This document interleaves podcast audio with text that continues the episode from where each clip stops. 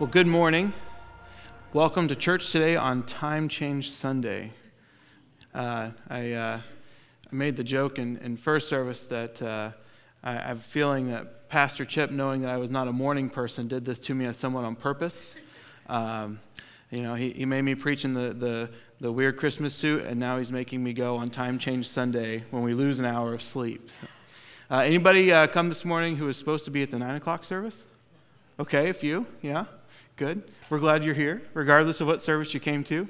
Uh, if you are new with us, so this morning, my name is Ken. I am the youth pastor. And because I am the youth pastor, I have one youth ministry announcement to make. Uh, if you are the parent of a blast participant, we are going to meet as soon as this service is over in the youth room uh, just to go over a few of the logistics uh, of Blast with you.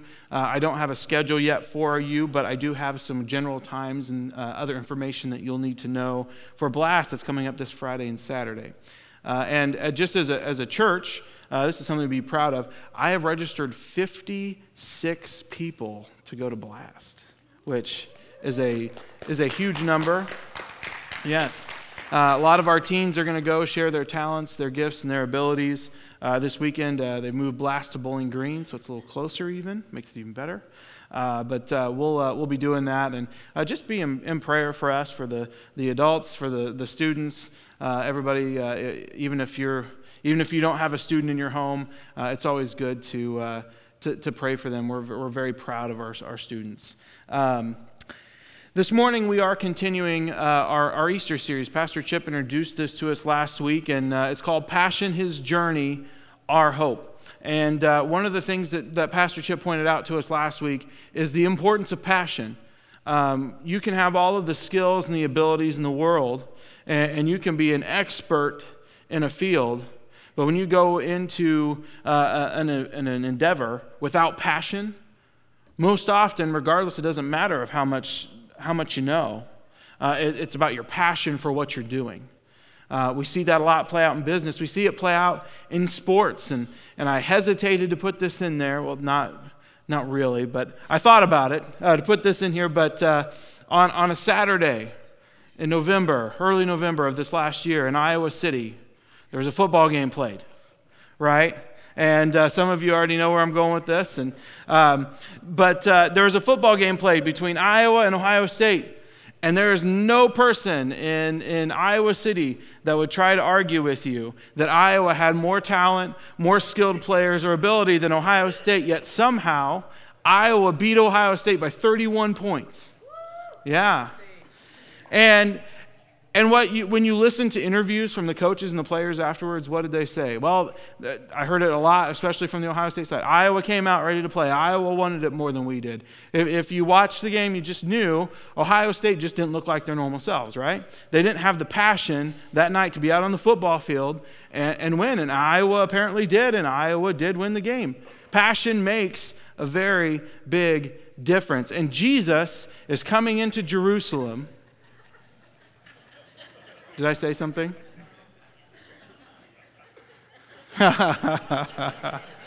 yeah. Apparently, he found a big nut that was worth 31 points. uh, Jesus comes into Jerusalem.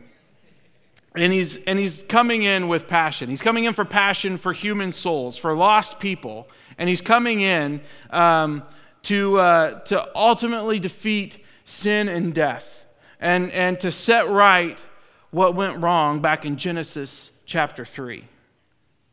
And it's that passion, it's that force that's driving him when he's riding on the donkey going into town. It's that passion that's, that's moving him forward. It's, it's that passion that when, he's, when he goes into the temple, like we're going to read here this morning, and, and he, he, and he flips tables over and he's, and he's angry, it's that passion that's driving that. It's that passion that when he's sitting with his disciples and he's sharing a last meal with them, the, the, the, the example of servanthood that he shows, the, the, um, just the, the things that he shares with them in that moment passion's driving that. And when he goes to Golgotha and, he, and he's on the cross, he's there with that passion. That passion took him there. And that passion is what uh, we, we celebrate when we, when we come to Easter because it led to forgiveness for you and for me. And so, passion plays a huge part in what we're talking about. And it's why that week is so often called Passion Week. And last week, Pastor Chip shared with us that it was Jesus' passion for our confidence in him. The people needed confidence, they were oppressed by a Roman government.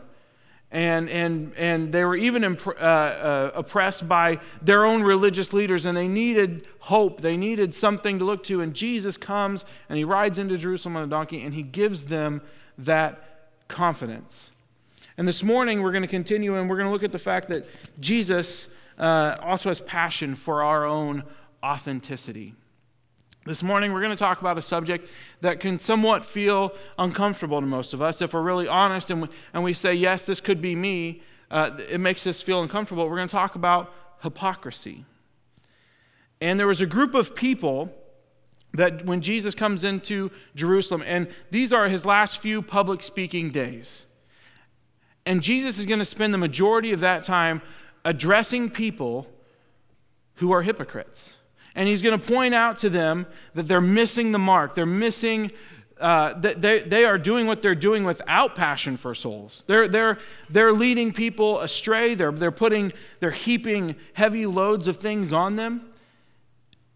And they're doing this at the expense not of other people, seemingly, but of themselves. And it makes Jesus angry. Jesus is getting ready to go to the cross and to have compassion on the people that are nailing him to that cross. Yet he's about ready to go. Before then, he goes into a temple and he flips tables over in anger because of hypocrisy.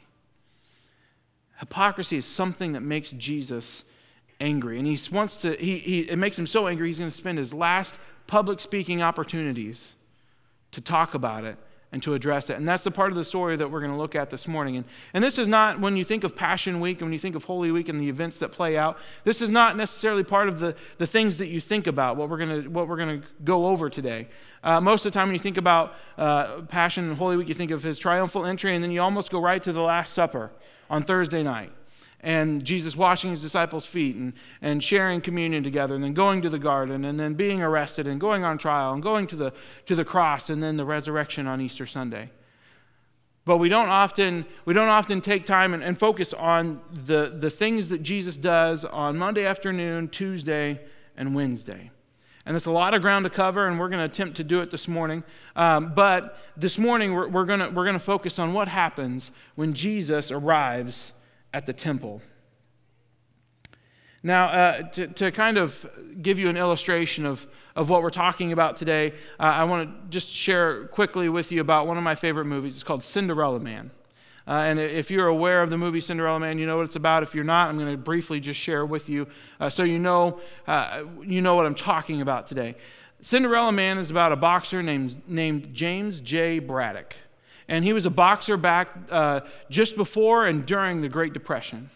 And uh, when you meet James J. Braddock in the very beginning of the movie, he is on his way up. Um, he, he's, he's fighting and he's winning a lot of fights. And um, uh, his, his last fight that he wins uh, before they, they go to the next part of the movie is in uh, the garden in, New York, and, and, and uh, he's on top of the world. And then all of a sudden the movie shifts and you see uh, a boxer that's much different than you saw in the very beginning. And come to find out that the Great Depression hit, and all of a sudden, James J. Braddock had to shorten the time between his fights because his family needed the money. And when he shortened that time, he wasn't allowed to heal properly. And all of a sudden, he started to fight hurt. And when boxers fight hurt and they're not at their full strength, it puts them at a great disadvantage. And he starts to lose a lot of fights and finally, he's so far down the rung that he's fighting in some armory somewhere. And he goes to throw a punch and he breaks his wrist, a wrist that was already hurt before he went into the fight. And when he did that, the boxing commission took his license from him. And all of a sudden, this fighter wasn't allowed to fight anymore. But his family still needed money and he still needed a way to provide. So he would go, he'd go down to the docks every day um, and, and at the docks, there would be hundreds of guys just waiting for work. And they would select one, two, or three guys out, um, and you were never guaranteed a spot. And there were times where he would go down to work and they, he would come home empty handed. And it, it, gets so bad to a point where they have to send their kids away because uh, one of them gets sick. They don't have enough money to pay for the electric bill. Uh, they, they didn't have enough money to pay the milkman, so they have no milk. Uh, they're running low on food, that, uh, which, when I say food, it's just little pieces of bologna that they're frying in a frying pan on their wood stove. And they're, going, they're having to go out and, and break pieces of lumber off of, of road signs so they can burn it just for heat. And uh, this, is, this is how low they, things get for the Braddock family. And so uh, later on, uh, kind of when uh, winter starts to pass, you, you see uh, his trainer come back. And, and, Joe Gould comes and he says, Listen, I, I've got an opportunity for you.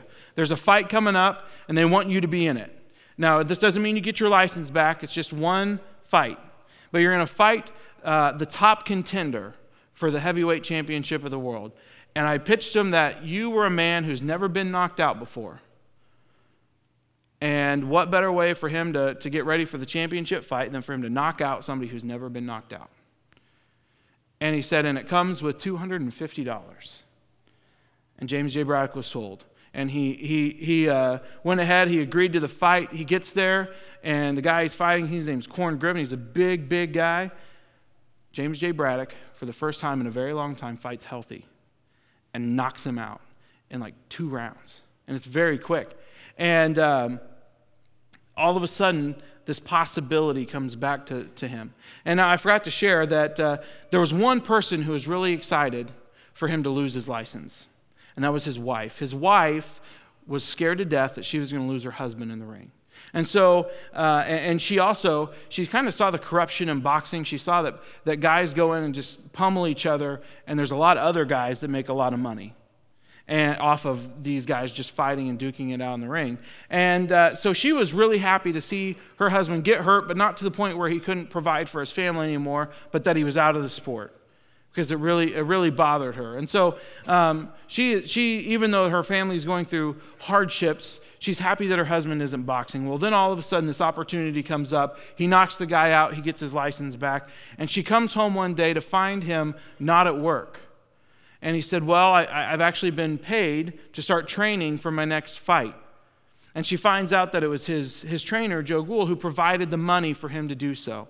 And in her mind, Joe Gould is one of those guys who's, who's making a lot of money off of her husband while her family is poor and, and starving. He's one of the guys that's living in his high rise apartment in downtown New York City. And so she is ready to go and let him have it. And so she, uh, she, takes a, she takes a ferry to, to the city and she, she goes to the high rise apartment. She walks in past the doorman. She goes up the elevator. She walks down the hallway with really nice carpet and, and elaborate wood trim on each one of the doors. And she goes and she knocks on the door and she starts yelling. She didn't even wait for him to come to the door. She starts yelling at him through the door that you're not going to do this to my husband again. You're not going to profit off of him. You're not going to, you're not going to sit here in your fancy apartment and your fancy clothes, and you're not going to put my family through all of this just so you can make money. And all of a sudden, the door opens real quick, and it's Joe. And Joe invites her inside. He said, You better come in. And when she walks in, she's prepared to keep going, but when she walks in, she stops and she looks around. Yes, he's, he's in nice clothes, but the apartment's completely empty. She finds out they're not wealthy. She finds out they're actually just as poor as they are. And when he comes in, he says, Can't let them see you down, right? Got to keep your hands up. Jesus came into Jerusalem and found a group of people, specifically a group of men called the Pharisees.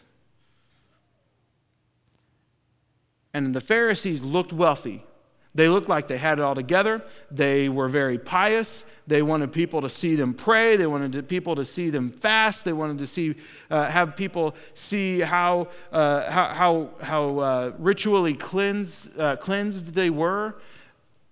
But Jesus showed up, and just like James Braddock's wife saw her trainer that day, Jesus steps inside the temple just to see how empty and how poor and broken they really are. They don't look like it on the outside, but they are on the inside. Jesus arrives at the temple, and, and, and to, to give you even more of an insight into what's going on, uh, I, I think I, I, we should set this up just so we understand what Jesus is walking into. This is Passover week, and so Jerusalem is packed. And when I see this, uh, when I see this portrayed in some Jesus films and different things, uh, when Jesus goes into the temple, you usually see like people standing against this wall and this wall, and then over here you see one or two people at the at the tables that Jesus is getting ready to flip over, and and there's room to move around, and it's really not all that busy. That is not how it was. When Jesus walked into the temple, the temple was um, was full of thousands of people, and Jerusalem itself was full of thousands upon thousands of people. So many pilgrims came to, uh, to Jerusalem over Passover week to offer sacrifices and to take the Passover meal inside the city limits that Jerusalem would actually have to expand its city limits out to encompass some of the small towns and communities that were around, including Bethany, uh, that Pastor Chip shared with us last week, where Jesus and his disciples were staying with Mary, Martha, and Lazarus. And so you've got all of this, you've got all of these, these pilgrims in this place, and, and, and that's also why Jesus was surrounded by so many people when he was riding the donkey in, was because there are so many people just camped out along the side of the road. Jerusalem is full. And not only is Jerusalem full, but it's full of people who are really curious to see what Jesus is doing. So when Jesus goes to the temple, he doesn't just go with them by himself. He's walking into the temple with a lot of followers and a lot of people ready to see what he's going to do next. Uh, now, to some of them, some of them were a little frustrated because Jesus didn't automatically go to the uh, go to the Roman. Um, the Roman fort that was right there uh, to, to take on the Roman garrison, or he didn't go to Pilate's house. He goes to the temple. And when he reaches the temple and he goes inside, he enters uh, the outermost courtyard of the temple, which is called the Court of Gentiles. All right, and that's where everybody literally could go. You didn't have to be Jewish. You didn't have to be, um, you, you, didn't have to be uh, like ritually clean or pure to be in that part. You could just go in there as, as you, whoever you were.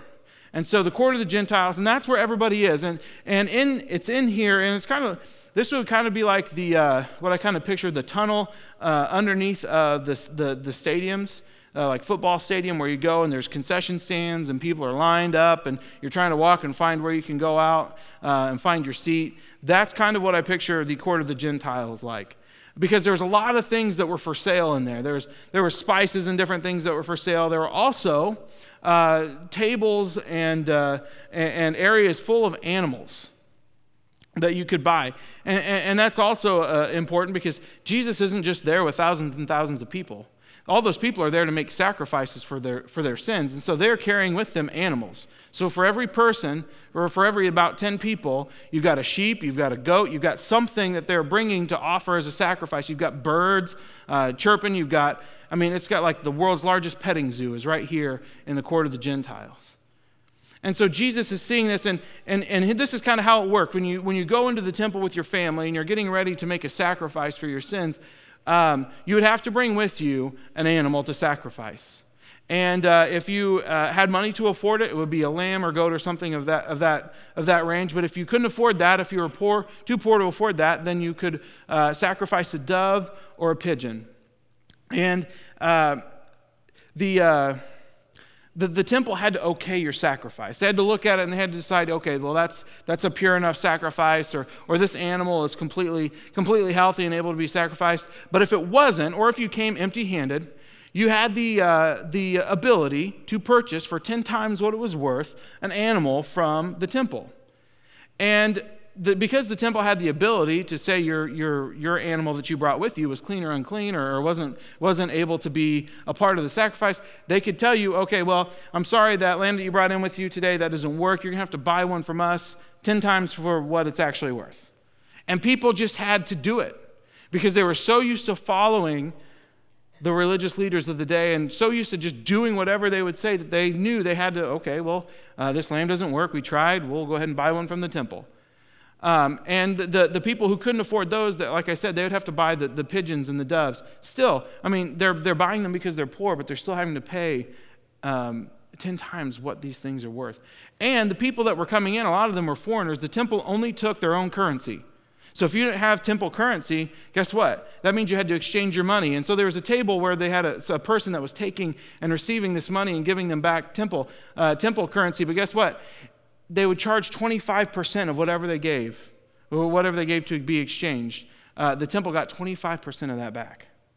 So the temple is sitting here making money hand over fist off of these people that are coming in just to receive forgiveness, just to, just to operate for another year with their family. Some of them have no money to do this. They save up all year long just so they can go to the temple and give it away. And so once they get their sacrifice that they know that the temple will accept, they move on to the next court, and that's the court of women. And in the court of women, uh, that's where people paid their offering. Um, and the temple would, would uh, charge a certain amount uh, for you to be cleansed, for you and your family to be cleansed. So you just spent 10 times uh, what your animal was worth outside, and then you're moving in, you're going to pay, uh, you're going to give the temple another offering in the court of women. And, and, then from, from there, women had to stay there in the court of women. They weren't allowed to go any further. Men took the sacrifice further into the next, uh, the next court. Uh, and the next court, to get there, you had to walk through this humongous bronze door that was so heavy that it took 20 men to open. And you had to carry your sacrifice through there into the court of the Israelites. And in the court of the Israelites, the, the, the priests and the people in the temple, they would inspect everything. And they would make sure, okay, yep, no, this is, this is good. You know, oh, we see you bought our animal. Thank you. Um, make your way this way. And they'd go through the next court to the court of the priests. And this is where the sacrifice would officially be made. And once you're in the court of priests, there's only two more courts in the whole temple. That's the holy place and the most holy place. Um, but your family is, is, is spread out throughout the temple. You've just paid all this money, and you've paid it to people who don't care about you, who don't care about how your family's doing. They don't care about the things that you're dealing with, the, the, your brokenness. They, all they see is you are a sinner, and you need to do this to become ritually pure and clean. And Jesus arrives at the temple and he sees this, and it just makes him angry. And you can and we can we can kind of see how, how this could make Jesus angry, that how this could make Jesus upset. Because Jesus came with this passion to go and to help people and to, to heal their soul and to offer them forgiveness and not just temporary forgiveness, not just something they have to, you know, come back and do every year, but forgiveness for eternity. And Jesus walks in and he sees what these Pharisees, these people that are supposed to be here, that are supposed to be caring for the people, that are supposed to be showing the people the love of God. He walks in and he sees them what they're and sees what they're doing to the people. And he loses it and he flips tables over and he drives people out. And somehow one man takes on all of the temple employees, flips over all their tables and sends them out. And not one of them fights back. And because Jesus has now cleaned out this area, all of a sudden the people see what Jesus is doing and they start to bring Jesus their, they're sick and they're lame and they're blind and they're broken, and Jesus heals them in the spot where just moments ago the temple the, the temple employees were, were um, making money off of poor people. Evil was happening, and Jesus comes in and drives it out, and all of a sudden people are being healed. And the Pharisees, all this while, are looking on and watching what Jesus is, watching what Jesus is doing. And uh, the, it tells us that they become indignant, and they become indignant when one of, the, one of the children that's in the room shouts out what the people were shouting out in the street Hosanna! Hosanna! What Chip shared with us last week there's a Savior that's here, there's a Savior that's among us. The, the, the Pharisees become indignant because guess what? That Savior, that didn't come through them. They didn't okay that. He didn't pay he didn't, he didn't go in and offer all the sacrifices and go through all the things and, and, and buy their animals and do all this. He didn't do all that. But yet, all the crowds and the people love Jesus for what he's done. And Jesus, he turns to the, he turns to the Pharisees and he says, It is written, he said to them, My house will be called a house of prayer, but you are making it a den of robbers. The Pharisees could care less about the miracles that were being performed and by the people who were receiving sight and the ability to walk again. They were furious that Jesus Christ was putting himself on display and they couldn't touch him. And their hypocrisy was on full display in that moment. Jesus is caring for people, their body and their soul, in one moment. And all the Pharisees could see was how this went against their system.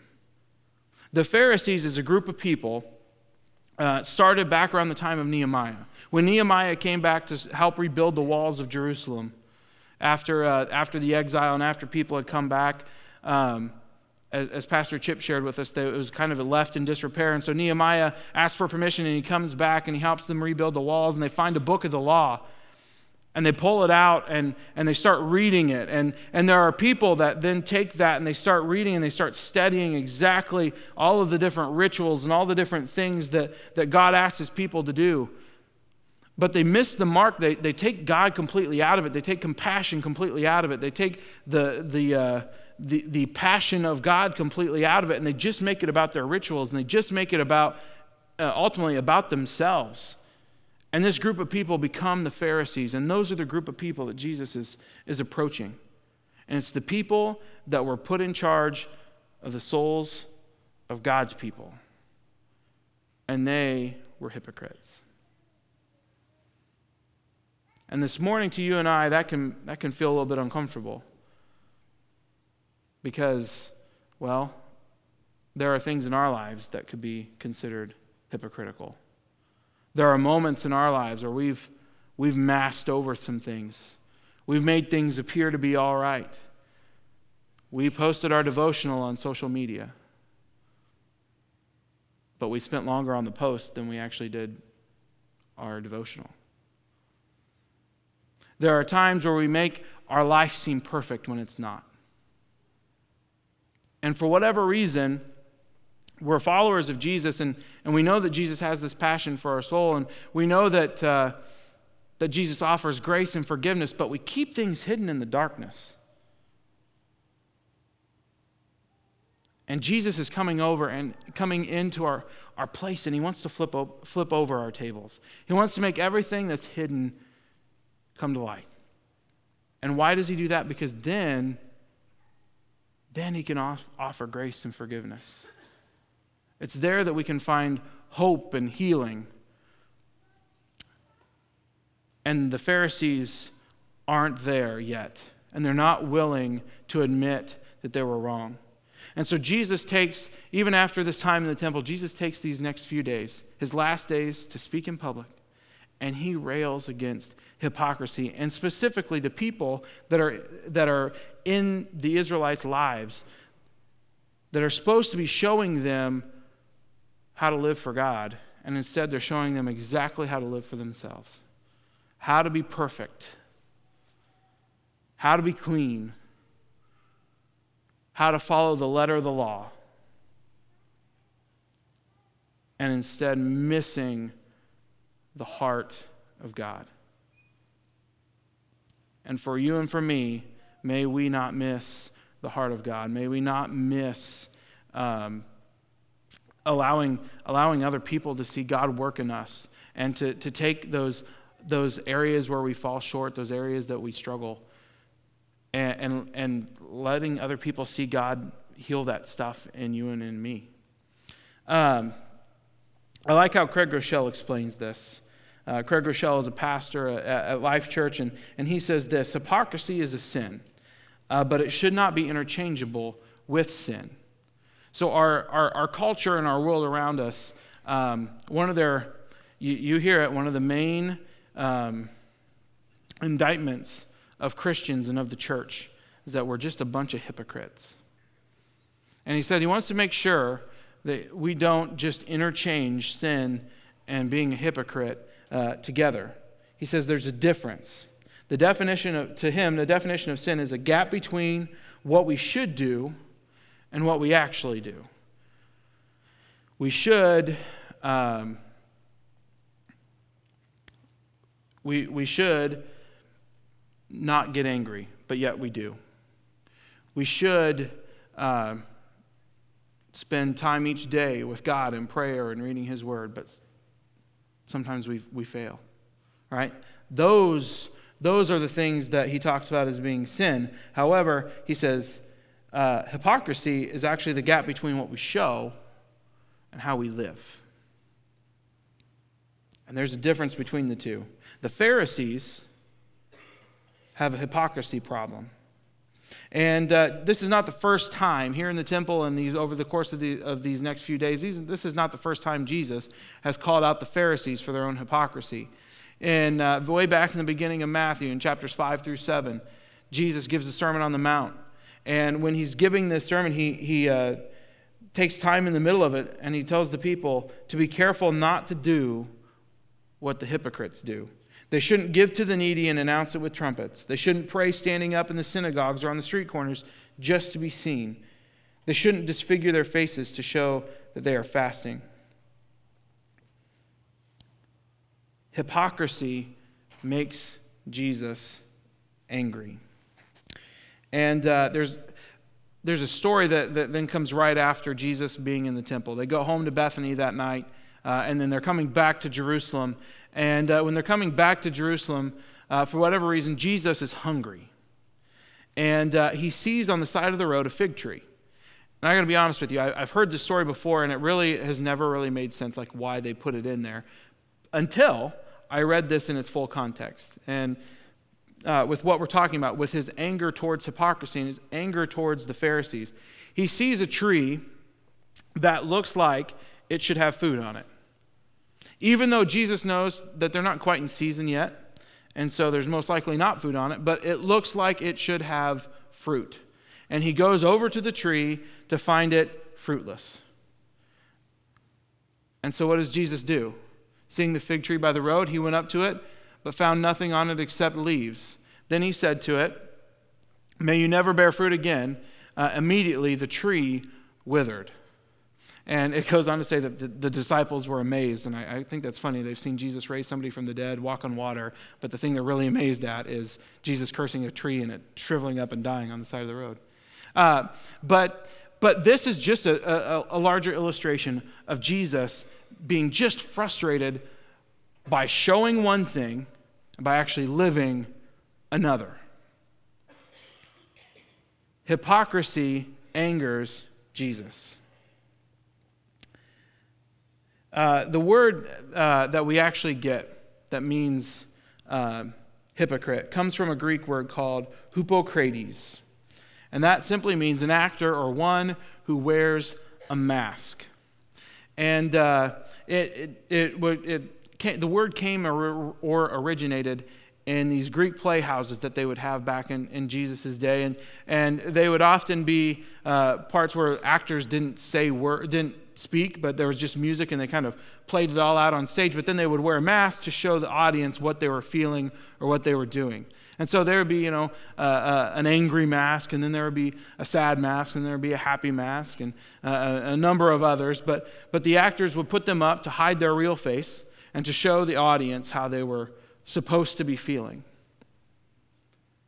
And this is the word that Jesus use, uses and indicts the Pharisees with walking around holding up that mask and, and uh, keeping the rest of the world from seeing what's truly going on. In Matthew 23, which is what we're going to look at uh, here this morning uh, as kind of our, our main, main text, I'm just going to read this to you. Then Jesus said to the crowds and to his disciples, The teachers of the law and the Pharisees sit in Moses' seat, so you must be careful to do everything they tell you. But do not do what they do, for they do not practice what they preach. They tie up heavy, cumbersome loads and put them on other people's shoulders, but they themselves are not willing to lift a finger to move them. Everything they do is done for people to see. They make their phylacteries wide and tassels on their garments long. They love the places of honor and banquets and most important seats in the synagogue. They love to be greeted with respect in the markets and to be called rabbi by others.